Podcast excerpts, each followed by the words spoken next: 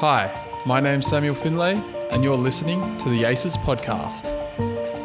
In this episode, I share a conversation with clinical professor, burn surgeon, and 2005 Australian of the Year, Professor Fiona Wood. We chat about her career in medicine and plastic surgery, pioneering the spray on skin technique, treating Bali bombing survivors in 2002, future collaborations, and much more. So, let's get to our conversation. So I'm chatting to clinical professor and burn surgeon, Professor Fiona Wood, this morning. Thanks so much for joining me. Well, it's my pleasure. It's lovely to be asked. Thank you.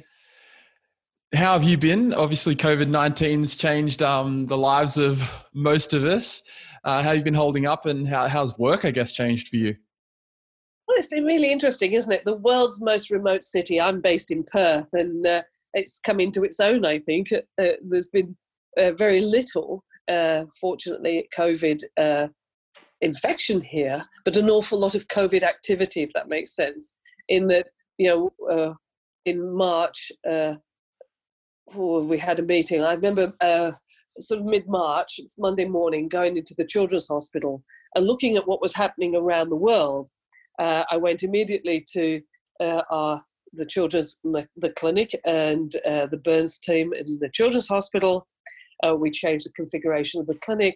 We removed furniture, clutter, toys, all that sort of thing.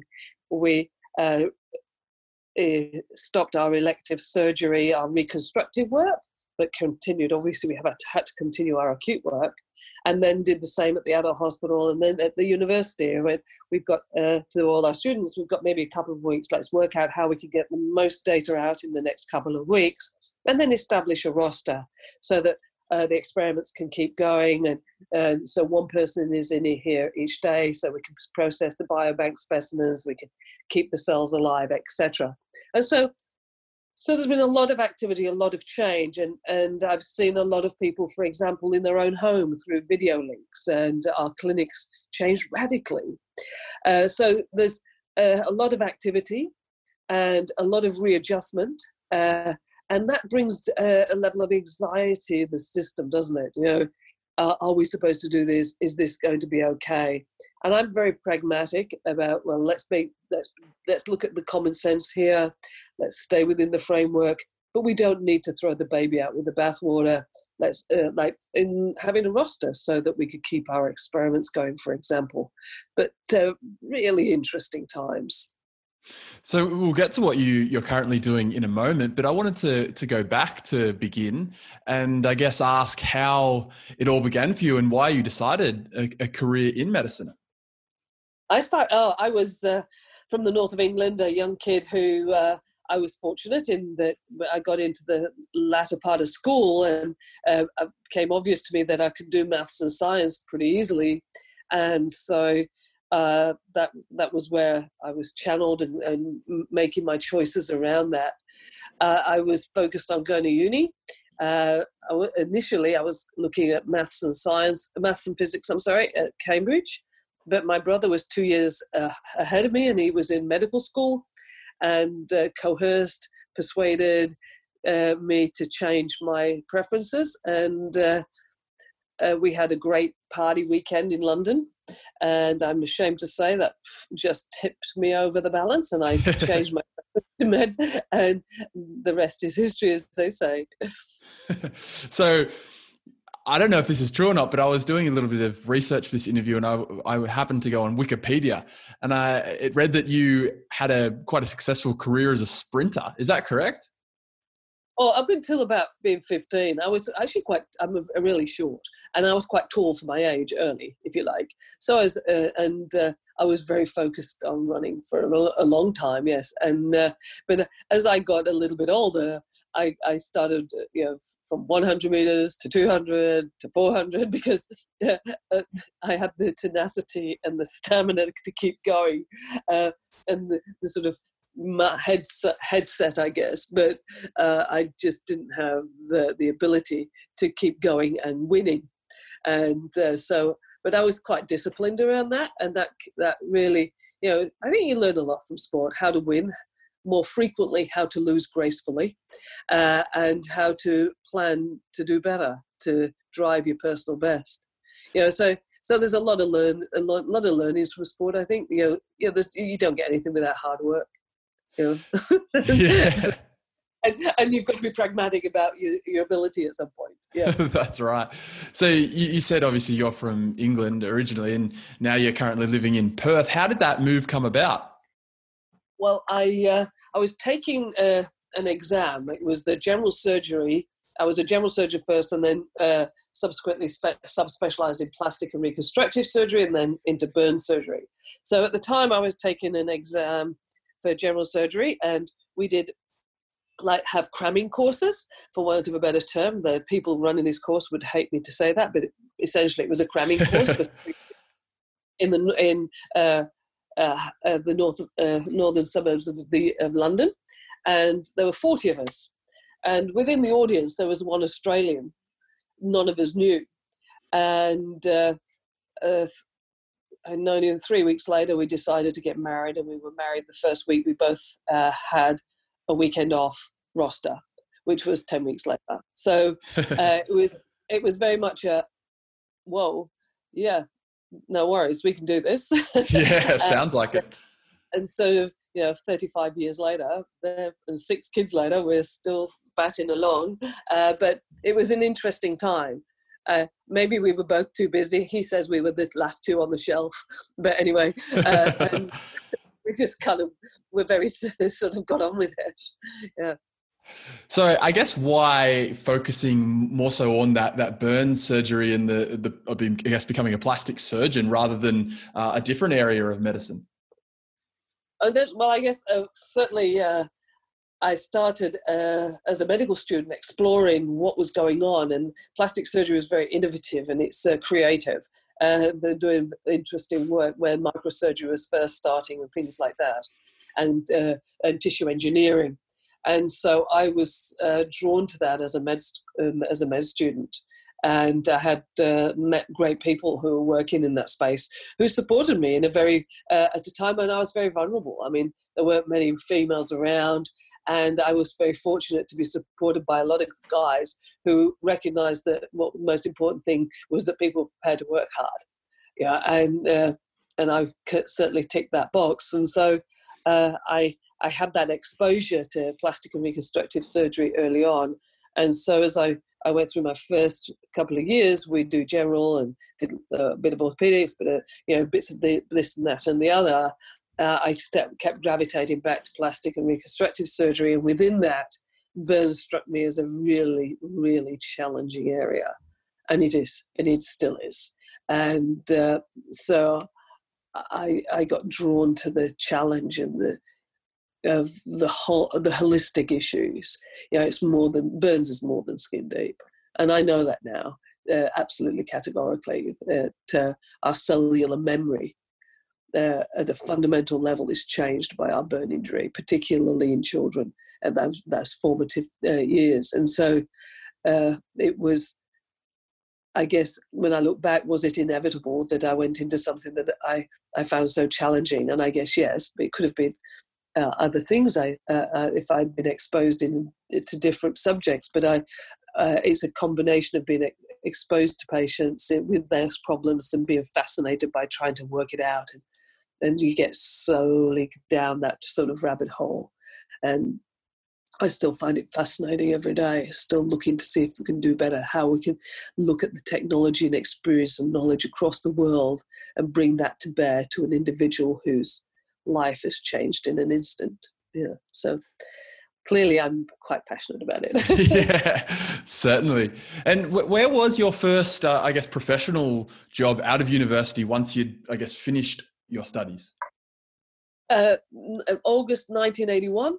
I walked straight into the wards of St Thomas's Hospital Medical Medical School, uh, the hospital there, as a houseman, uh, and I was surgical houseman there, and then I went to Yorkshire uh, so I could see mum and dad for a period of time, and I lived at home for six months while I was a medical houseman. In those days, we did six months surgery, six months medicine, and then I was back into London after that, and always in a surgical stream from there on in. Right. So when was the move to Australia? Well, uh, that was, as I said, marrying the uh, an Australian when we were both surgery uh, registrars in the in the south of England, and uh, he, uh, he made it very clear to me. He said, "You know, you're not. It's non-negotiable. You marry me, you live in Perth, and that's not Scotland." and uh, and so I thought, oh yeah, whatever.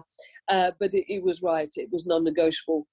Uh, in 1987, uh, the professor of surgery here, who my husband had worked for in vascular surgery, an academic, Professor House, uh, said it was about time he came back.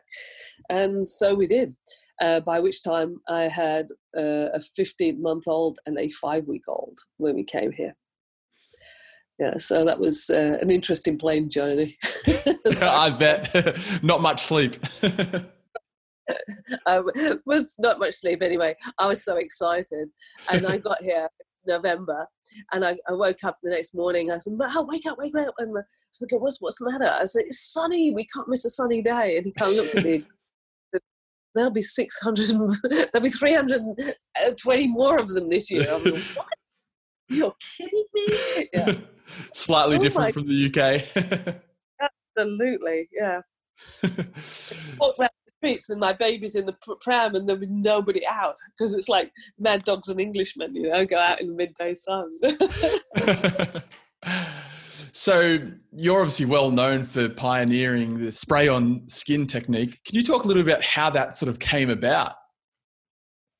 That's the tissue engineering story, really. I, have been uh, tracking uh, the concept of, uh, of taking cells and uh, skin cells that are not injured and growing them into uh, sheets of cells uh, to mimic a skin graft was work that started in Boston, in MIT and, and, Brigham and Women's Hospital and the Shriners Hospital there in the late 70s, early 80s. I think first used clinically in 1982, I think.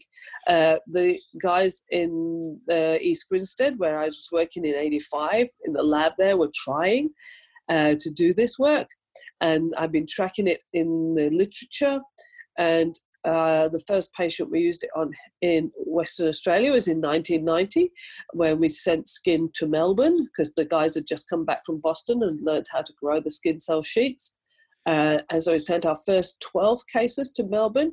And by 93, we had a, a, a funding for a laboratory with telethon funding and Marie Stoner, a medical scientist, and myself started really getting to that. Like, let's make this work for our patients in our model of care.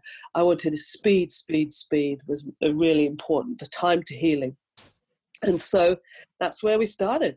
And, uh, know, we, we spent a lot of time in the lab, in the theatre, analyzing and the evolution of the technique from sheets to suspension with immature cells. And then uh, we eventually developed a point of care medical device uh, where we can harvest skin cells of that individual that are not injured and immediately apply them to a prepared wound. And that's what's, you know, just got FDA approval in 2018 and is now used quite broadly along in various places in the world. Wow. And work you're obviously well known for as well is treating uh, Bali bombing survivors in 2002. I guess could you explain that experience? That is an experience that still remains quite surreal in my mind. Yeah. Because it's it wasn't an individual. It, I, I, very much have always been embedded in teams. Uh, te- I inherited a fantastic multidisciplinary team as I started as director of the service in 1991, and that team has grown and uh, in in, in its capacity and and also uh, we I would say we work in an interdisciplinary team now because we work with engineers, with scientists, with uh, population health data linkage people. We, we, we are we're much broader than the traditional medical, nursing, allied health, but that forms the core of our team and certainly uh, did at that time. We had done a lot of work in disaster uh, response in, in association with Woodside Petroleum because they were building, uh, extending the Northwest Gas Shelf and what would happen if there was an accident there. So we'd uh, spent a good deal of time uh, developing a, a, national disaster plan that had gone to the Australian uh, uh, Health Ministers Advisory Council uh, for approval in July of 2002, and it was approved in August and we responded in October. And so that response was an Australasian, well, Australian response, but it's an Australasian plan that uh, you know caught the attention uh, internationally. Uh, and it was based on a lot of hard work before and clearly a lot of hard work at the time but it's like anything you trained for something you planned it then you have in a position to execute that plan and then learn from it so that you can do better into the future and that was the, the, the space we were all in and it was happening yeah, across australia as i say under that sort of planning process yeah wow and you've obviously had many accomplishments and been recognized for many things in your career, you know, such as being named Australian of the Year. I wonder what's your most proud accomplishment in your career? Oh, wow, that's a hard thing to say. I mean, I actually, having six kids, I think, yeah, yeah I've been really they, they're a great crew. And certainly when I had a house full of teenagers, I never realized how stupid I was until that point in time. that, that would, you could consider that bad planning. But anyway, uh, no, the, I've been very fortunate that I've been uh, able to be the mother to such in, interesting folks. But uh, oh gosh, yeah, there's so many things that I, I I'm proud of. Like kind of almost daily, seeing some of the team achieve. Like most recently, uh, our senior nurse at the Children's Hospital has just got her PhD, and you think like yes, uh, yeah. and it's been a long long hard slog for her because she's worked full time during this time and you know then but she's you know she's now dr mcwilliam you know so that's really cool and so and there's been those sorts of things and you, then you see the, the pride you see when you've the job well done you know and uh, you think oh that that was worth doing. And and then yeah i've been really lucky. Uh, I remember someone asking me, when did you really know you're Australian of the Year? And I said, when I really knew I was Australian of the Year when I was looking down from the Parliament House that morning, that well that evening I should say, and there were thirty thousand people and all the flags, and wow. there I was getting the trophy from John Howard, and my kids wouldn't stop clapping. They kept me making people keep clapping. and I was trying to give them so they should to stop them, but they kept going on. Uh, but then that was something to you know that was a really special moment. Yeah. I've been very, very lucky. And you also co-founded the Fiona Wood Foundation. Can you explain what that foundation, I guess, stands for and the work that um, I guess the foundation does? Well, the foundation wasn't always the Fiona Wood Foundation because that sounds a bit strange. Um, very, very long time ago, uh, when Marie and I first started, I, I, the the system was such that I now I'm a full time hospital, uh, public hospital employee now, have been for a very long time. But initially, I was uh, a sort of 0.8 uh, public hospital and 0.2 private practice, because that's the way we were expected to work 20% of our time in private. And I, I found that really challenging uh, because I, I, didn't quite understand the whole system. And if I'd come from, you know, ah, the Scargill country, you know, so it was a, bit, a little bit strange to me. And one of my friends said that, you know, uh, for your research, why don't you ask your patients, your private patients? And so what we did was uh, we established the McComb Foundation because Harold McComb was my great mentor, a very special plastic surgeon with extraordinary intellect and capacity. And, and uh, so we started the McComb Foundation, and not obviously charitable, not for profit. And I would write when I sent the bill out to a private patient, I would only charge them the get, uh, like the, what they get from Medicare, and say if you want to pay more, if, like sounds really strange, give me more if you like. Uh, if you'd like to pay more, you can uh, donate to the charity, and it will be tax deductible.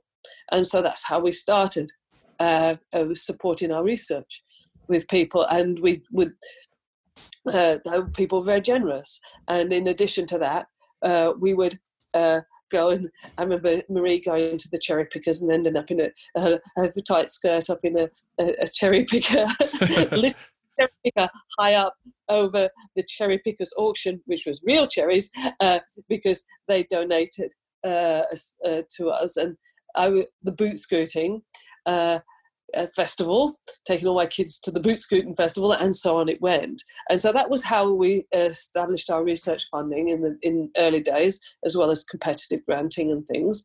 Uh, and that was how we linked in with corporate people like uh, uh, Woodside and Chevron and Lavan and Legal and people who've helped us along the way uh, through this not for profit foundation. And as we've gone forward, uh, and I'm you know, I'm kind of handing over the reins, and our chair now is Tony Keenan, who was chair of Anglicare for a long time and is a very high flying lawyer. Uh, then they changed the name to the Fiona Wood Foundation. And so the Fiona Wood Foundation is uh, specifically to f- support the research around burns and scarring and the education uh, and the psychological support of, our burn patients through our learning management systems. And uh, it's given us an opportunity to link with very generous people uh, across our, our system that have helped us keep going. And it's made it possible for our research to keep going in what we all know is a really, a really tough time. Uh, it, research competitive granting is is tough.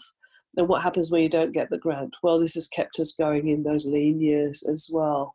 And uh, Marie and I, way back, uh, signed our intellectual property for the cell uh, spray, the ReCell kit. And so now the royalties, we we had the idea that uh, the royalties from that technology would help our research. And yes, we got there in the end because now we have significant royalties coming through that also support the foundation, uh, which in turn supports the research in burns and scarring across uh, our system. So that's what that's the story of the foundation, which is ongoing. So you've obviously worn many hats throughout your career. I guess how do you go juggling all of those those roles? Oh, I feel like a Chinese plate juggler. Yeah. oh, I don't want to drop that one. It'll make a really big smash. but sometimes you just have to be, uh, you know, really pragmatic. I've been really fortunate to be able to work with people all the way along the way. Uh, that at time, you know, that people do stay for a long haul. Some come and go, but you know, delegating and working together sort of lightens the load and me- means we're more productive. But I've had a really interesting experience of late around the COVID situation. Um, I, am a great believer that there's an awful lot of human energy. The most underutilized resource we have is the human brain. Yeah, and uh, so why don't we ask people what their ideas are? And there's an, uh, I think, platform uh, that was uh, that is owned by our public sector in our government, and it started a, uh, just over a year ago.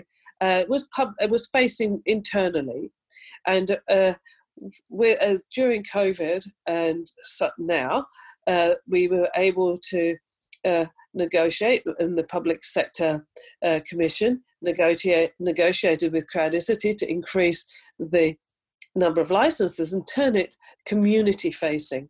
And the idea is that you put up challenges on the, the platform and the community can put forward their ideas. But of course, then, uh, and so we put challenges up on, uh, on the platform that were supported by the government. And then, but what do you do with those ideas? So myself, uh, and a, a, girl, Gemma Green, is an innovation officer in local government, and uh, Chatina, who works for the RAC. We've got together an advisory board that's really uh, very comprehensive and everybody pro bono. And so we've put together this hub uh, of all the innovation hubs um, and different groups uh, like uh, our, our, Institute of Management and and RSC HBF and things, and so started processing those ideas and uh, connecting people and uh, because I, you know, many ideas were similar, connecting people with government uh, or, or, people could so that they could develop their idea and so on. It's gone, and so we've we've got 140 ideas of substance through the system, and I've done things like with STEM for Innovation is a group at Curtin University and John Curtin High School, and with Zoom, I went on a, a tour around a COVID operating theatre, all set up for COVID patients, wow. and one that normal with, with no one in there, just me and the Zoom, and at the other end of the Zoom, year 12, 11, and 12 kids, and that vid- with their questions and answers. And that video has gone on to a closed section of the platform, of the I Think platform, and we have up, I think, close on 800 uh, uh, school kids and their teachers linked into that now or linking into that uh, and then that's they go through a design thinking process trying to teach people how to problem solve and design think uh, and then they will be pitching their ideas uh, in a few weeks time and so that was an interesting looking at that as a pilot is this something we can help with stem in schools by you know, getting people like myself in all sorts of different industries, just going on a, you know, a, a half an hour of your daily work. Well, where does science intersect and creativity and everything intersect with this job and how could it be done better and it could be any anything you like so we're doing that as a pilot to see where we go with that with that and presenting that to the education minister um, and we're absolutely neck deep in a piece of work on telehealth, telemedicine. Huge response from around COVID, and a huge response from the community. And we've uh, we had a workshop yesterday that was face to face with limited numbers. It was oversubscribed. We uh, set send out an invite for two virtual workshops next week oversubscribed within 24 hours. so we're really working out how can we actually engage everybody who needs wants their voice heard in this space. Huge opportunity uh, for changing the way we uh, we practice in and le- moving towards a hybrid model of face to face as well as using technology. Uh, and how we use it the, in the right place at the right time for the right person and giving the person choice. You know, so a huge piece of work that we're yeah. kind of like, whoa, to have what we did at uh, we Deloitte's, and all this is pro bono. EY they're doing uh, doing their work, telehealth workshops, and all pro bono. And people have been so generous. And Deloitte's did a design sprint for us uh, a couple of weeks ago. It was it was it was full within 24 hours. Yeah, so people are interested. You know, it is a very. We need to understand how to help each other during this time because it's not over yet. Yeah, and we've got the to deal with. But I'm I'm really uh, amazed and grateful for the amount of energy and interest people are showing. So let's actually look at look at this as an opportunity to drive health, health wellness and understand prevention and understand how we can make decisions for ourselves that impact on the community around us in a positive way you know so no exciting times with lots of opportunity yeah, and I guess my next question relates to that somewhat. But I remember last year when you visited ACES to give a workshop and an address, remember you, said we have to do better. And I wonder if that sort of really resonated with myself and a lot of the researchers that were in the in the um, workshop. But I wonder how can researchers approach you know this idea of making a difference, and, and how do you make a difference? You know, with given uh, the area that you're in.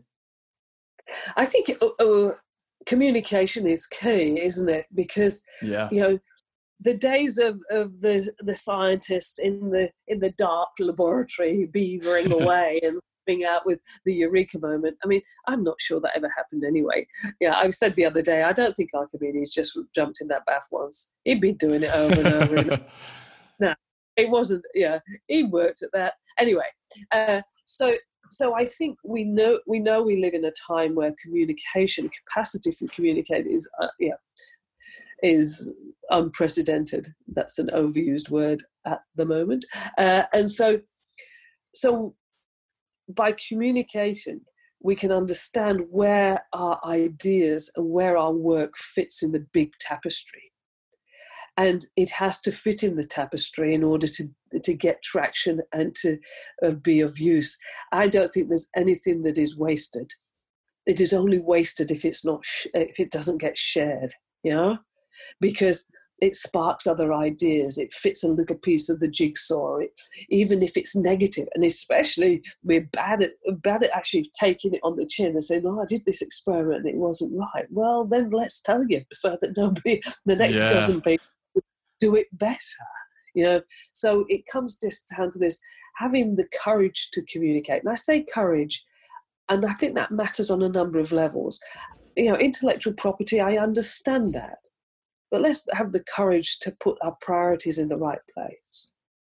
And so, let's have the honor i'd like to you know, i'd like i'd like to introduce an honor system such that when the intellectual property is actually at, on the table, it is dealt with honourably, mm. and so and that we all believe that it and uh, and buy into that, so that we don't have some kind of rogue going off and stealing everything. I mean, it's just no, that's not the way it works. Yeah. And if we have communication, uh, I think that's less likely to happen. I think if we have strong collaboration with based on strong relationships, then that is much less likely to happen. There's always going to be bad eggs here and there, but just we can't let those bad eggs here and there impact our whole future. The future, you know, no. Yeah, we, we have to have the courage, you know, for the good ones to stand up and say, actually, no, I'm going to share this because I think if I share it, it's going to get better, and I will I, I will grow, and my idea will grow, and as a result, it will be connected into this massive, complex tapestry of life. You know, and if it makes a big little difference or if it makes a big difference, doesn't matter. What matters is that my energy is of worth. That sounds kind of a bit philosophically uh, naive, I think, but I, it has the right kind of feel for me. You know, yeah. honor, integrity. That's what underpins science. Yeah, I, wonder, do you, this is something I've asked everyone that I've had on the podcast so far, but I wonder, do you have a morning routine or something that you do every day that helps you approach your work? Yeah, it varies over the years, but my, my actually for some years now, and I've really liked being home because I get up, usually get up at five, and uh, the, I always yeah check emails, get everything set, and then I exercise Mm-hmm. Uh, and that can be like this morning, it was an exercise class on Zoom with my son's uh, fiance. She's been doing that for us a few times a week for a long time. Uh, and uh, then I'm in the ocean. And it's the ocean, uh, whether it's the ocean in the summertime, I'll be in there at maybe 5.36, uh, like it's dark uh, at the moment. So it was just getting light. when I was in there at about half past six this morning, but it's we're nearly at the, the, the shortest day. I think that's Monday, and we start getting light again, so I can get in earlier. Some days I go in in the dark, and it's scary. I was like, Ooh, I can't see where I'm going, um, and I just I just play in the waves. Uh, I, I walk down to the beach and play in the waves, and it clears my head. It's it's actually I'd have to say it's cold right now, so so it wakes me up. That's for sure. Uh, uh, but it, it, feels good. I used to ride in the mornings uh, and then sometimes get in the water after riding if I had time. But I, I think now I, I ride my bike later in the day occasionally, but not as often as I used to ride. But because uh, I like the water in the mornings, it sets me up. And I've always been a person that's exercised every day. Uh, and that's harder when you're traveling. that's what I've really that's why I really enjoy being home for this time because I can get into my favourite place, which is the is the ocean. And so I think you, uh, doing something to keep your your your so you're fit and healthy is is important. Yeah, definitely. I actually do the same thing. I jump in the ocean most mornings, and it is uh, getting a little bit colder the last couple of weeks. But um, yeah, it's it's a great way to start the day. Yeah, it sure is. You've got a great spot there. Yeah, yeah. I was like, always have to bring remember to bring my babies when I come over to see you guys. yeah, definitely. sun goes down the wrong way. yeah, I think it, it's it's getting about it's, it's getting light at about seven a.m. or just before seven a.m. here now. So I'm not as game as you. I don't I don't go in when it's dark. yeah, no, it's like, where's that wave coming? exactly. um, I wonder if you weren't doing you know what you do for a living what do you think you, you might be doing as a different career if anything Oh, I, I don't. It's interesting, isn't it? Because you, you, you, look back and there's sort of those sliding doors along the way, and uh, you out you pop at the other end, and and you look back, you think, how would it have been if the doors slid a different way? And the only thing I know is I've been fortunate that I've got the capacity to work and the energy, and whatever I would have done, I would have done like hundred percent. You know, I'm just that sort of person uh, the, I mean, I'm, when I'm saying that, the words echo my dad's. My dad's words like, "If, if it's worth doing, it's worth doing properly, last." You know, it's like, don't bother. Otherwise, just don't bother. Uh, and I guess I, you know, there's two ways you could take that: is not to bother or do it properly. And I, I took the do it properly very seriously.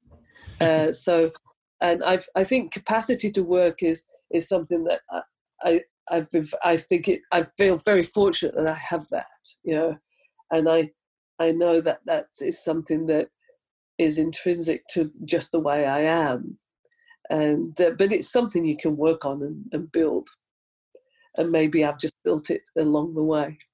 Yeah, um, and just to sort of finish up the podcast, I guess I wonder if there's any future plans oh, there's always always so much to do, and so it's so exciting. Our 3D printing work, which has brought us uh, to Wollongong as well, uh, yeah. uh, with uh, Gordon and Gordon Wallace, and you know, the, and all your team there, and looking at the various things we can do around uh, sutures and uh, printing different molecules on there, and uh, printing skin at the point of care, and not just the cells, but the whole framework, looking at the neurology. You know, one day the, the, the skin is a giant receptor, and the neurology of the recover injury and recovery fascinates me. One day, maybe we will be able to think ourselves whole. Isn't that cool? You know, that's sort of yeah. exciting. And understanding how the brain changes during these things, and understanding the chemistry of of injury healing and scarring so that we can actually see how it links with all the systemic problems whether it be heart or brain yeah oh and the work it goes on. Yeah i just signed another five year contract yesterday and i'm already oh, congratulations.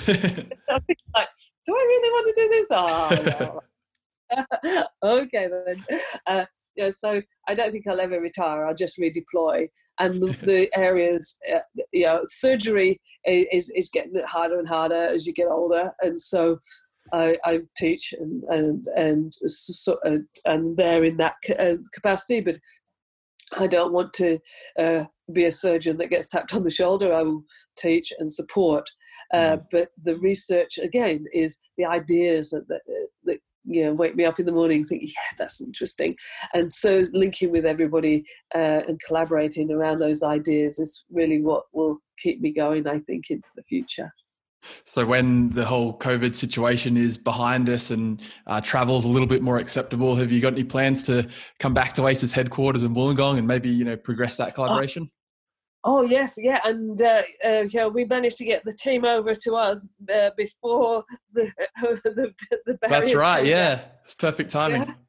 Yes, and so yeah, I think it's on the cards that I'll be over there with Mark as well, and yeah, and the team over with us, and so no, I think it's a very strong collaboration. And Gordon's uh, the the workshop uh, I was at ooh, not that long ago uh, with all our different printing with the orthopedics, the ENT, the uh, all these different subjects. I mean, it was fascinating and really exciting.